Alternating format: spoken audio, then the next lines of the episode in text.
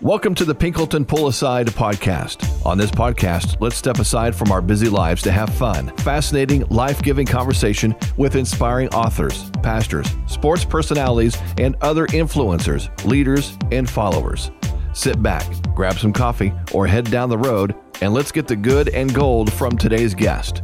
Here's Jeff Pinkleton, Executive Director of the Gathering of the Miami Valley, where their mission is to connect men to men and men to God.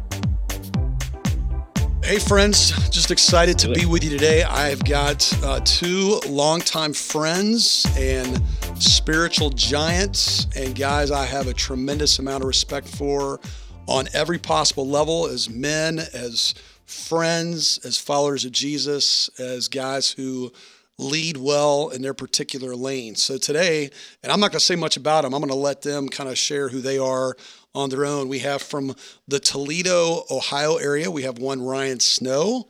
And from metropolitan South Vienna, we have one Benjamin Charles. Huge metropolis of Bonham.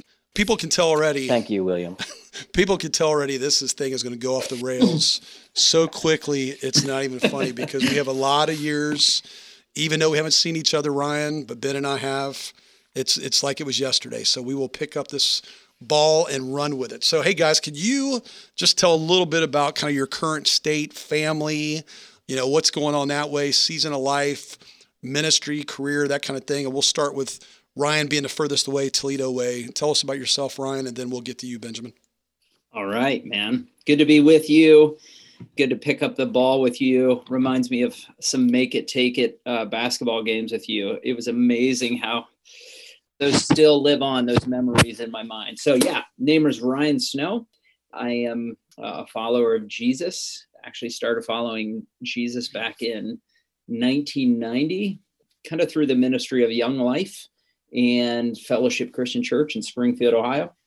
And I got married at the end of two, you know, some things happened in between that and getting married. But I did get married in uh, December of 2020 to Libby uh, Snow now and we've been married over 20 years. And we have four kids a 16 year old daughter, a 13 year old daughter, a 10 year old son, and a seven year old son. So our life is full and uh, awesome kids. Uh, one of them is getting their driver's license hopefully tomorrow. So, kind of a crazy season of life. And currently, I wear two hats professionally. I serve on a leadership team in a uh, local business up here in Northwest Ohio. We have four locations in the run specialty industry, so deal with a lot of marathoners, triathletes, people who are having foot issues. And for a local business that's been around since 1973, we have about 50 employees and put on a ton of events. And so that is a super fun environment to be in. And then, secondly, I also am on staff with a church, Soma City Church and really uh, kind of pastor the teaching and equipping ministries. And so try to think through the content of you know what we're communicating on sunday mornings in our uh, small group environments and um, other environments like that. So uh, have been here in northwest ohio since 2005 and before that was in columbus for about 10 years. And yeah grew up in springfield ohio so it's good to be here. That's me in kind of 90 seconds. Yeah that's all i've got for you now Thanks, Ryan. That's gold as always. So um, we'll we'll dive into that a little bit more. So Ben, Ben, tell us about yourself. Tell us about family, and we can we can pause on your uh, current thing, number of kids, and get into that a little bit more in a moment. But uh, kind of current state of affairs for you and where you are right now in 2021, and we'll unpack a little bit more later. Thank you, Jeffrey. Pleasure to be here. I also am from Springfield, Ohio. Ryan, I am sitting in lovely downtown Springfield, Ohio, as we speak. I have been married for 21 years and met my lovely wife, Lana, uh, at high school, pretty much uh, through the mission of Young Life, which is pretty wild. And I started my relationship with Christ through Young Life. And uh, I've been a Clark Countyan for life, and I've worked for Young Life as an area director here for the last 20 years. It's been pretty wild. 15 or 16 months ago, I transitioned off of full time staff to work for 41 and Change Coffee I am officially uh, the third person on staff there, and um, it's a wild, wild uh, change for me. the The really interesting part is everything feels so different because it's a whole new job that I'm kind of making up as I go along. But the whole purpose of my job is to work with young life folks, help them raise money for their areas, which means get more kids to camp, more kids hear about Jesus, areas being healthier, all that stuff. So a lot has changed with uh, professionally, but a lot hasn't. I get to work with Young Life folks. I also work part time uh, for our region for Young Life, and I get to train new staff folks. So it's a, it's a pretty cool gig. What did I miss, Jeffrey? That's pretty good. I mean, I, I think the one thing that's I told you guys I would go off script some and kind of go where Holy Spirit leads. So, you know, I think for both of you, when I think of, you know, Ryan, particularly you, every time I think about what you've done in ministry was you started a church and were the senior leader and then you kind of took a back seat, you know, at least how most people would evaluate that term and let Sammy go ahead. Yeah. And Ben, you've done some different shifts and, and things. Mm-hmm. And, you know, Mike Donehey, who I'm a big fan of for 10th Avenue North, he talks a lot about servant leadership. And he talks about we should talk a lot mm-hmm. more about followership, a lot less about leadership. You know, all three of us would agree that mm-hmm. servant leadership is important. But as he says, what word do we really like in there? We like the word leadership. We don't like the word servant, but we'll use it mm-hmm. because the word leadership is still there. Speak to that thought, wherever that hits you guys, as far as being a servant above all else and how that applies maybe to, you know, a worldview, a daily existence, leading other people. Okay, yeah. So, yeah, Jeff mentioned the idea. So, my wife Libby and I moved to Toledo uh, from Columbus on June 14th of 2005 with a 27 foot U-Haul, and we had one dog and one kid, and we planted a church with our dog and our daughter and the two of us in a very liberal part of our city. And we had three other people that kind of awkwardly wanted to help start a church. So we kind of felt like a cult for about the first year. And we were meeting out of our house and making lattes and, you know, start reaching a lot of college students and just neighbors and people that just wanted nothing to do with at least what they thought was Jesus and, and the church. And so we did that. And then in 2010, really uh, came together with another church in uh, the Toledo area that had the same vision of, you know, kind of being a multi site, multi location church. We did that for six years. And God did amazing things through both locations. And after about six years of that, just realized we would be more fruitful to kind of go back you know multi-site church is awesome but it can also be very complex and and so we just didn't feel like we were really being that effective so at that time we had four kids we had just adopted grady from ethiopia in 2015 and i was looking at my life and and i was like i I really have a vision to reach people in this city, but I, I don't think I have to be the, the point leader. And I had been serving with Sammy Adebiyi, who's actually good friends with Mike Donehey from 10th Avenue North and uh, Sammy really took the took the helm, and you know, uh, I, I, took more of a wearing a bunch of hats, kind of executive pastor role, associate pastor, helping with you know overseeing just the teaching. But he really um, stepped into that leadership role, and so it just gave me the opportunity to embody. Obviously, we talk about servant leadership, and you know, more of just you know, Chuck Reinhold, who's this really old wise saint, helped start Young Life, you know, exponentially throughout you know the Eastern Division and Pittsburgh area in particular. He had a great line once. He said, "A servant can go anywhere." And you know, to me, I think that you know we may say that, but I think that there's just a lot of wisdom in saying like, "Wow." If I really believe in a mission and a vision, and I'm willing to be a servant for that vision and mission, then I'm in position A. And so to me, the title, the role was not important. It was more what will advance the mission. And mm. for me, I knew at that season of life it was it was not to be the point leader and felt very comfortable in that and you know God's done incredible things with that decision in spite of the last year of craziness and trying to do ministry in a, a COVID world so that's kind of me. Ryan, I love what you said there because I think that's being very self-aware which I think you know, my world of dealing with men, I think a lot of guys are not self aware. I've often said, uh, you know, if I ask myself or someone asked me what TV character am I most like, I would probably say George Costanza on some level. And biblically, go ahead and laugh. I was going to say one of you, if not both of you, need to laugh at that. But if I look at it from a biblical standpoint, I, I, really feel like I'm a Jonathan to other people's Davids. And I appreciate what you said because I think mm. that's kind of the same type of thing you did there. And, you know, I think you know, there's nothing wrong with that. And I like what you said. Yeah, Chuck Reinhold. Yeah. For anybody that doesn't know him, they should Google him. And he's got a great book out there, kind of about his life. But uh, yeah, you can be a servant anywhere. Yeah. And Jonathan's, I believe, as is the case with me, can be uh, Jonathan to many Davids versus David. That's the guy. You got to be the one. So Ben, picking up on that, like how does that yep. fit for you? You've played some different roles. You kind of, you know, have have seen a lot of the good stuff, the where people love you in young life, being a program guy at camps and all that. Then you stepped away, and you're probably in a little bit more of a servant leadership role. You know, by its truest sense, even eliminating the word leader now. So speak to that same philosophy of servant leadership. Thanks, Jeffrey. Ryan, you nailed it, by the way. So it's a it's a hard thing to talk about. Not a, not to talk about, but to to get people to engage in, right? Because no one wants to go, yeah, I want to be a servant, mm-hmm. right? And so if we take it back from the beginning, it's like, well, what did Jesus do? And and so in Matthew 20, when people are arguing about who's going to be great, who's going to be sitting at Jesus's right hand side in heaven and all this stuff, uh, Jesus calls them out, right, and says, "It shall not be among you. Whoever would be great among you must be your servant, and whoever be first among you must be last. Even the Son of Man came not to be served, but to serve, and give his life as a ransom for many." So it's like, oh my gosh, let's let's take this back to the greatest person of all time, right? And yeah. look at how he served. And I think what's missing with a lot of uh, followers of Christ is an outlet to actually serve. Mm.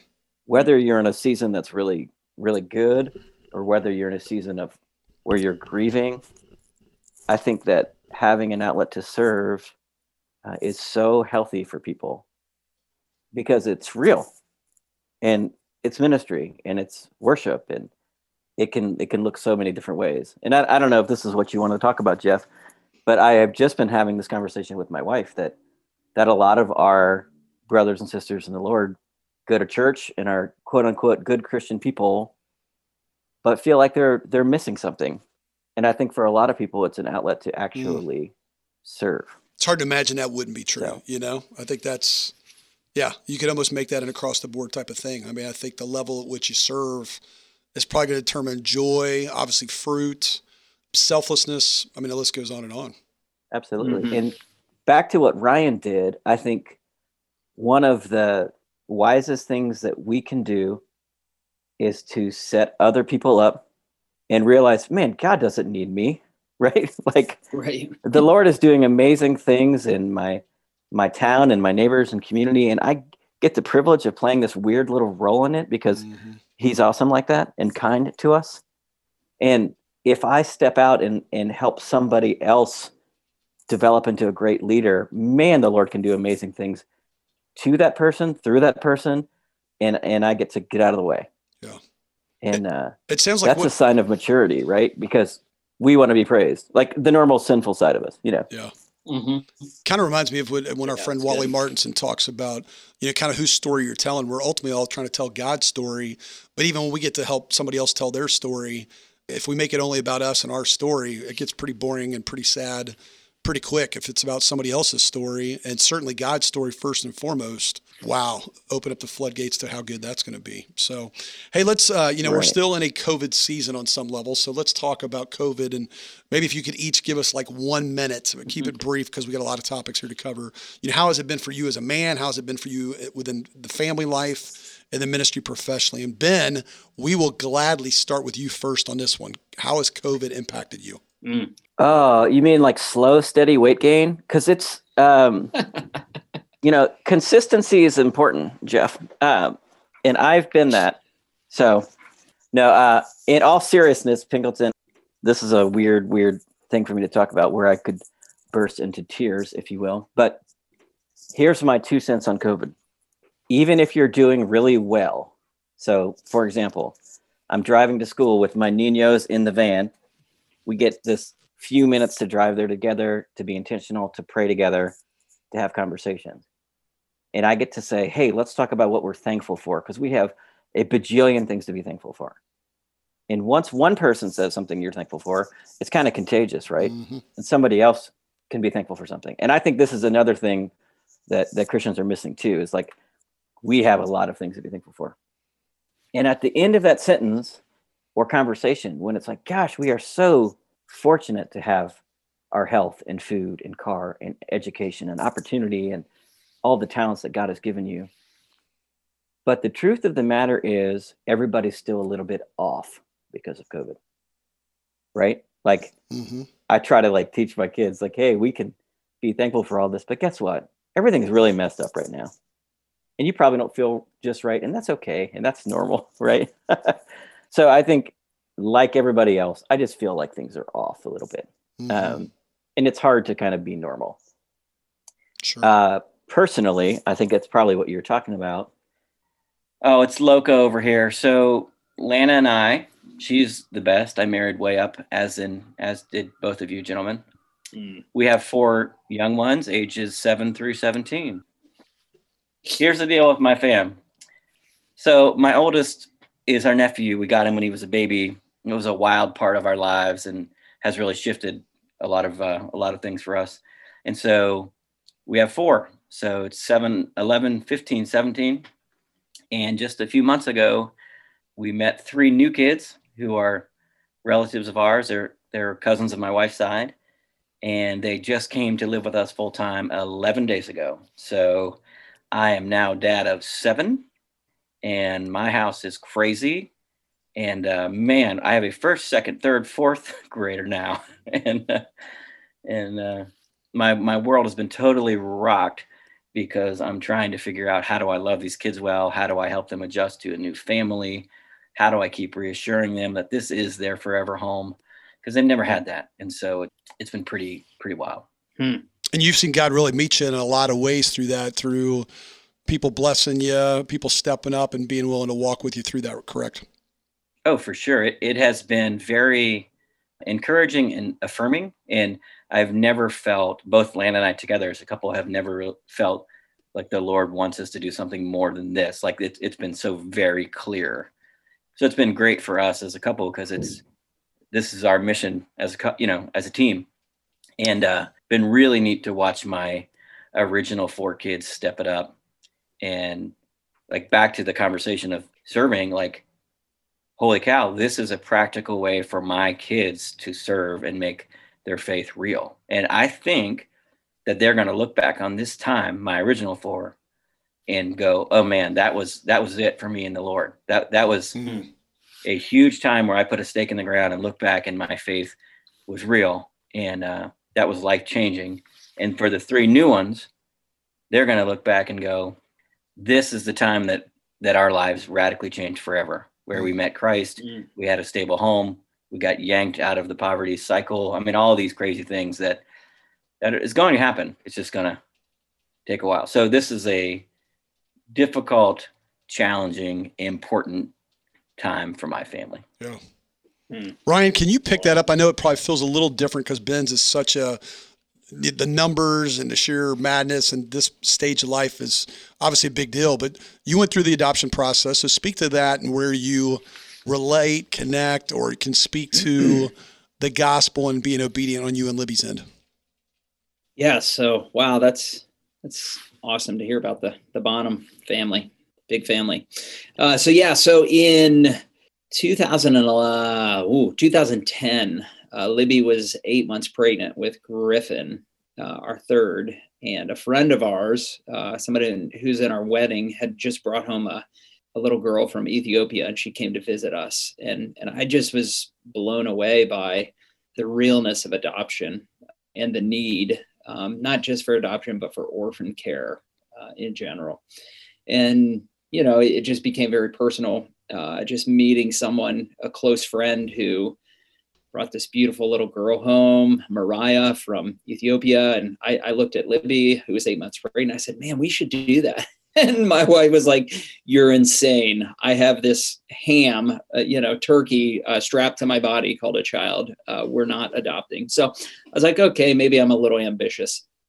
Fast forward about another year and a half, and I was like, "Hey, we should pray about it." And we went to a conference down at Southeast Christian Church in Louisville. That's like forty thousand people, uh, a lot like Soma City. And so we uh, we we went there and uh, you know just heard some great. Uh, it was a National Orphan Alliance conference, and you know read some books by Russell Moore on Adopted for Life, and and just really started thinking and praying about it.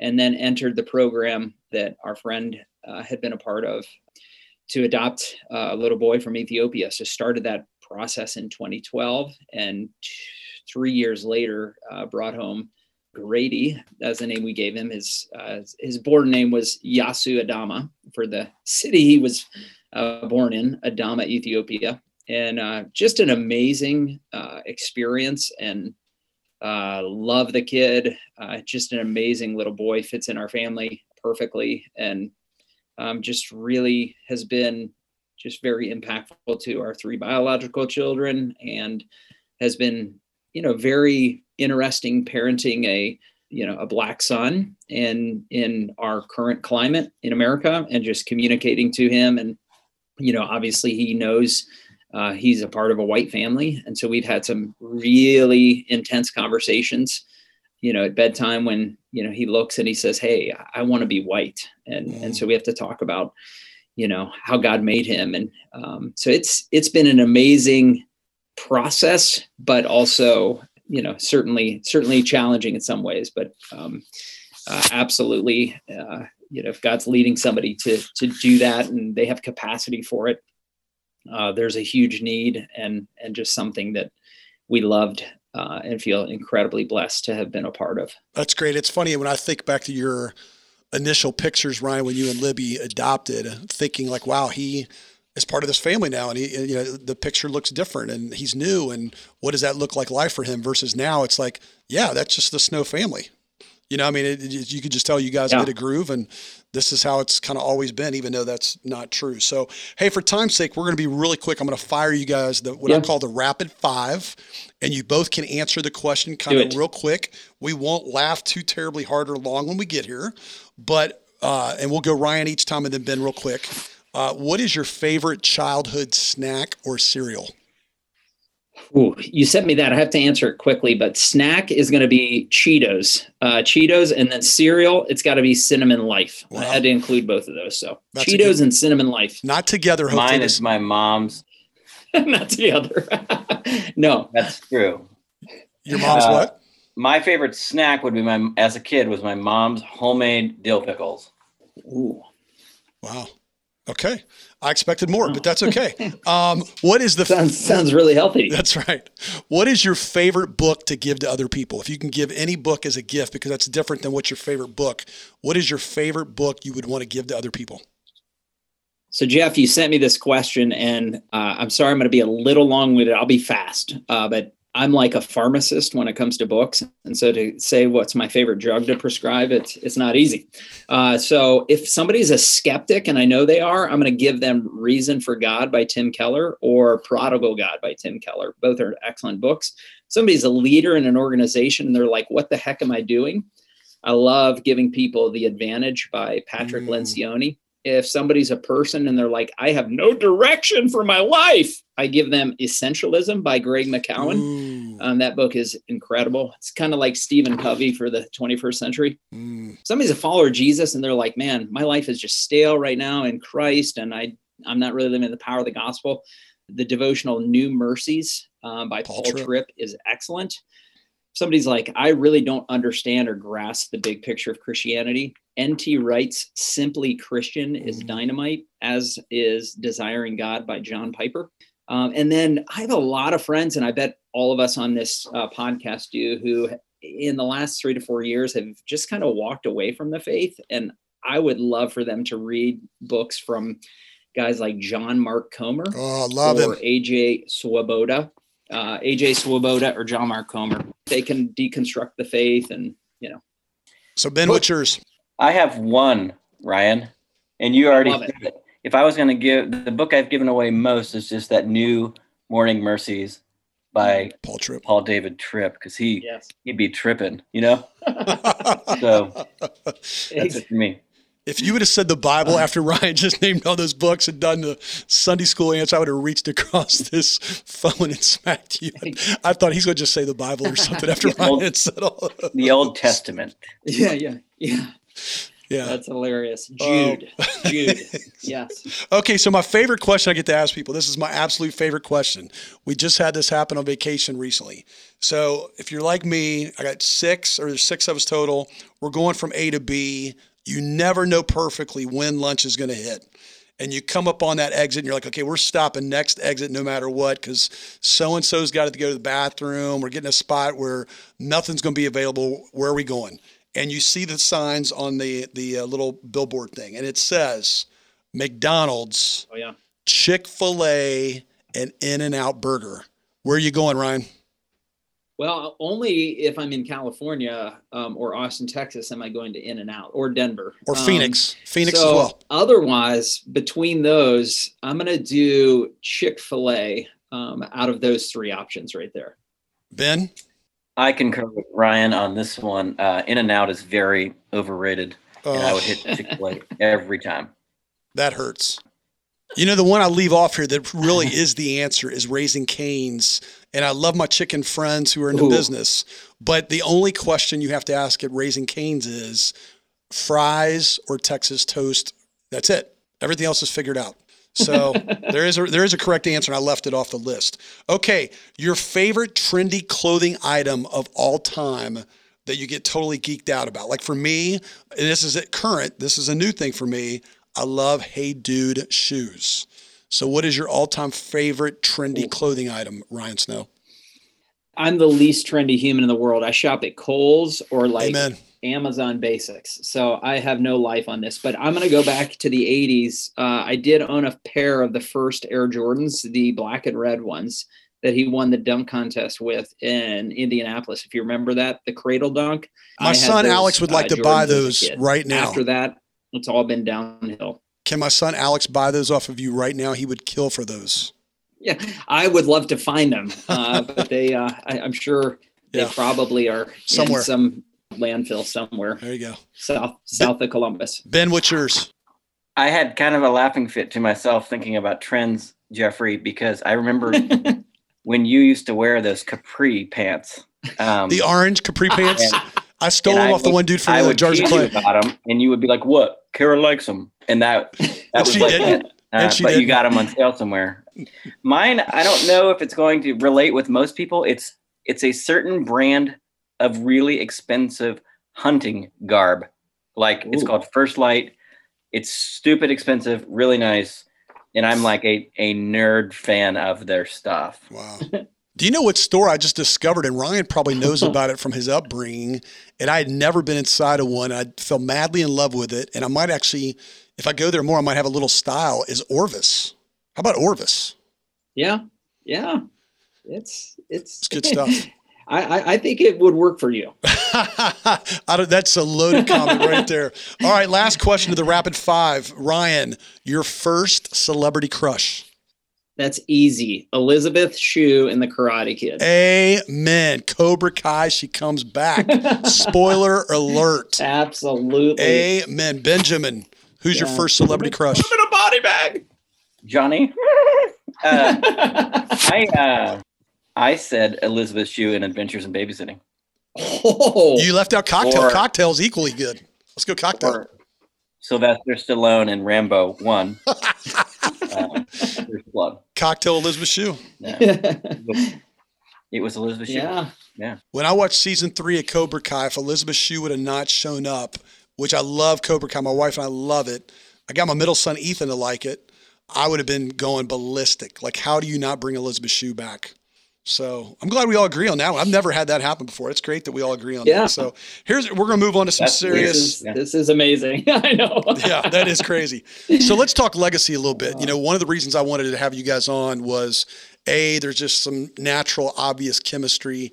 Um, but I have such mad respect for both you guys when I think about young guys I got to invest in when I was much, much younger than right now and saw them at different stages. And, you know, Ben and I meet his junior year at Northwestern. Ryan, I think I met you as a freshman, or you maybe you were an eighth grader at Roosevelt. But Yeah. seeing where you guys have gone, and both of you have had other people invest, and you know, for you, Ryan, I definitely think of a Kyle Kaler for sure.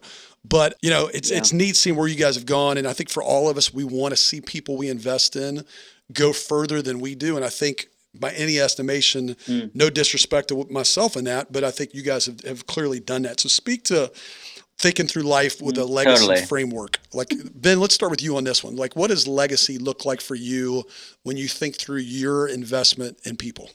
You're setting yourself up to be disappointed, right? Like because you want people to grow and you want people to uh, go deeper in their relationship with with Jesus and then risk you know what I mean? Like to to go after it. And so many times you're you're watching from the sidelines as a as a coach uh, wanting them to to choose the harder things you know what I mean? Um, and sometimes it works out. And it's just an amazing experience when you get to watch someone that you hoped the best for and prayed for and coached and loved lean into it and, and go after jesus you know what about you ryan yeah I, I mean that's a great perspective i think the i think you know i think of legacy both the legacy that hopefully um, not only seeing other people that you're leading grow and develop and become who God has made them to be. You know, I think that it's it, it is that longing to see whatever God has entrusted to you, and we're we're all at different points in that journey, but like you know the relational investments that have been put into me, the the reps of study and prayer and you know just leadership and learning from great people. I think that God just puts that desire in us that that when we kind of drink from that well, we want to you know see other people experience that as well. It's kind of like if you go, you know, the first time you eat at an amazing restaurant, you're like, you have to have this. So I think just that desire of you know really wanting to pass on what has been you know put into you. Um, and I think the other thing, just when I think of legacy, I just think that a lot of times we get way too, and I know I I can fall prey to this where I, I can either get, you know, on the continuum, I can get too focused on the immediate present, or I can get too, you know, big picture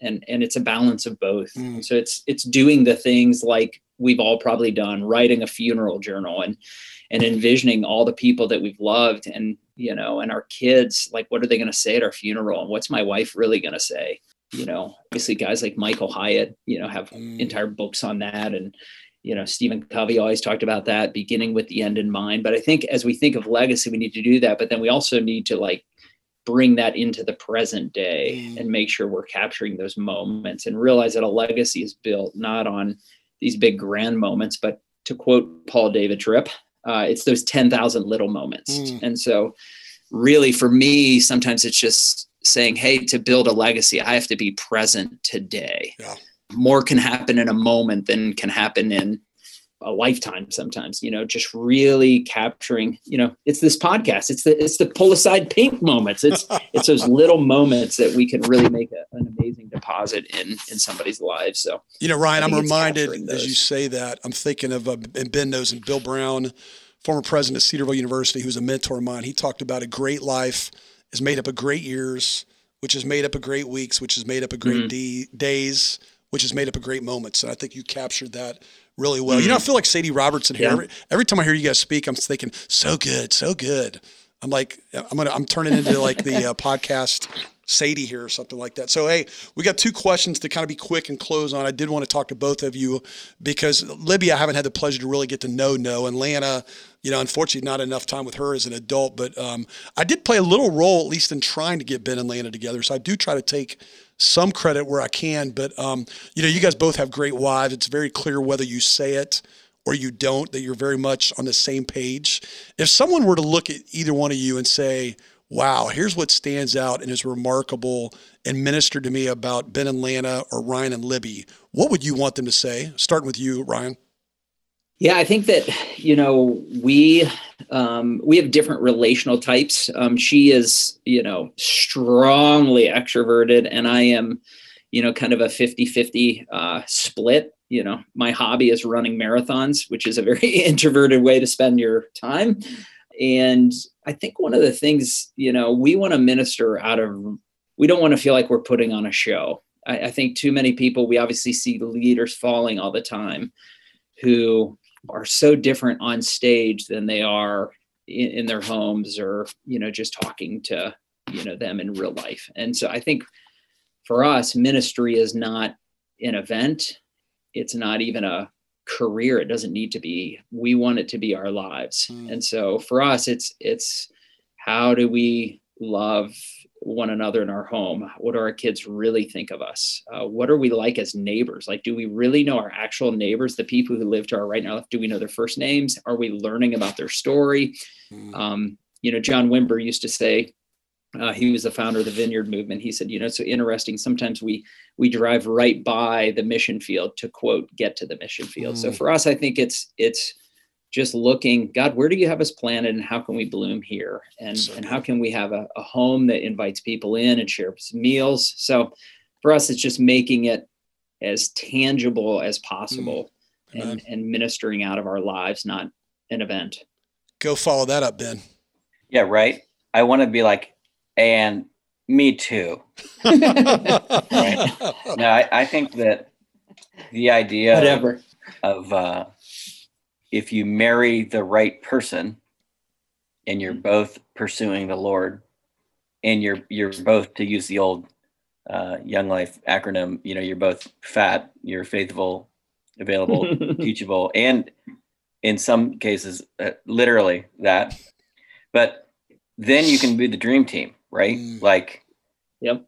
Lana can push me to be better, and mm. she is really strong in areas where I am weak, and I can push her to be better. And we can pray together and it can be proactive and intentional as a team when it comes to raising your kids or loving loving your neighbor or growing or being obedient. You, you know what I mean? Like it if you marry the right person, then as you mature in Christ individually, you're going to as a family. And uh, that's when things get really fun. You know, like we we get to host young life campaigners at my house and more than anything, we want those kids to walk into our house and it's a, a real environment, mm. modeling, you know, a, a, man and woman who loves one another Amen. and is going to serve Amen. each other. That's great. And it's good. Going to pray together, but also for kids. You know what I mean? Just it's it's a team. You know what's cool about that? I was with a pastor friend of mine today, and we were just talking about the power and the the umph of the word intentional and both you guys live intentional lives. So we're going to be short and sweet if you can do that with this last question. So you two is, is pretty obvious. Are two of the funniest guys i know and yet i would say you both are very mature men of god. How do those two things play off each other? Because on paper they might play against each other but speak to humor and maturity in christ. Go ben I don't know. It's a that's a tough one because I have regretted a lot of things I've done with my humor low these many years, right? Where I can be too sarcastic or too mean or or whatever. But with humor, you get the gift of connecting with people. Mm-hmm. You get the gift of like let's say there's some awkwardness or tension in the room, it can relieve some of that. You, you need some fun yep.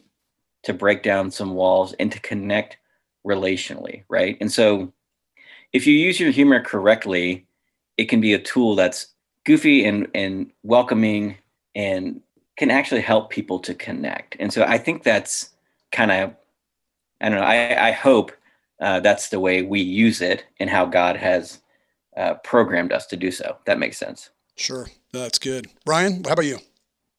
Yeah, I think that obviously, you know, all of us having roots and still experience in young life, you know, humor is like the anesthetic in life sometimes, as Ben said. And I think it can just be, you know, sometimes I think, and, and I, I fall prey to this where I just take myself and life far too seriously.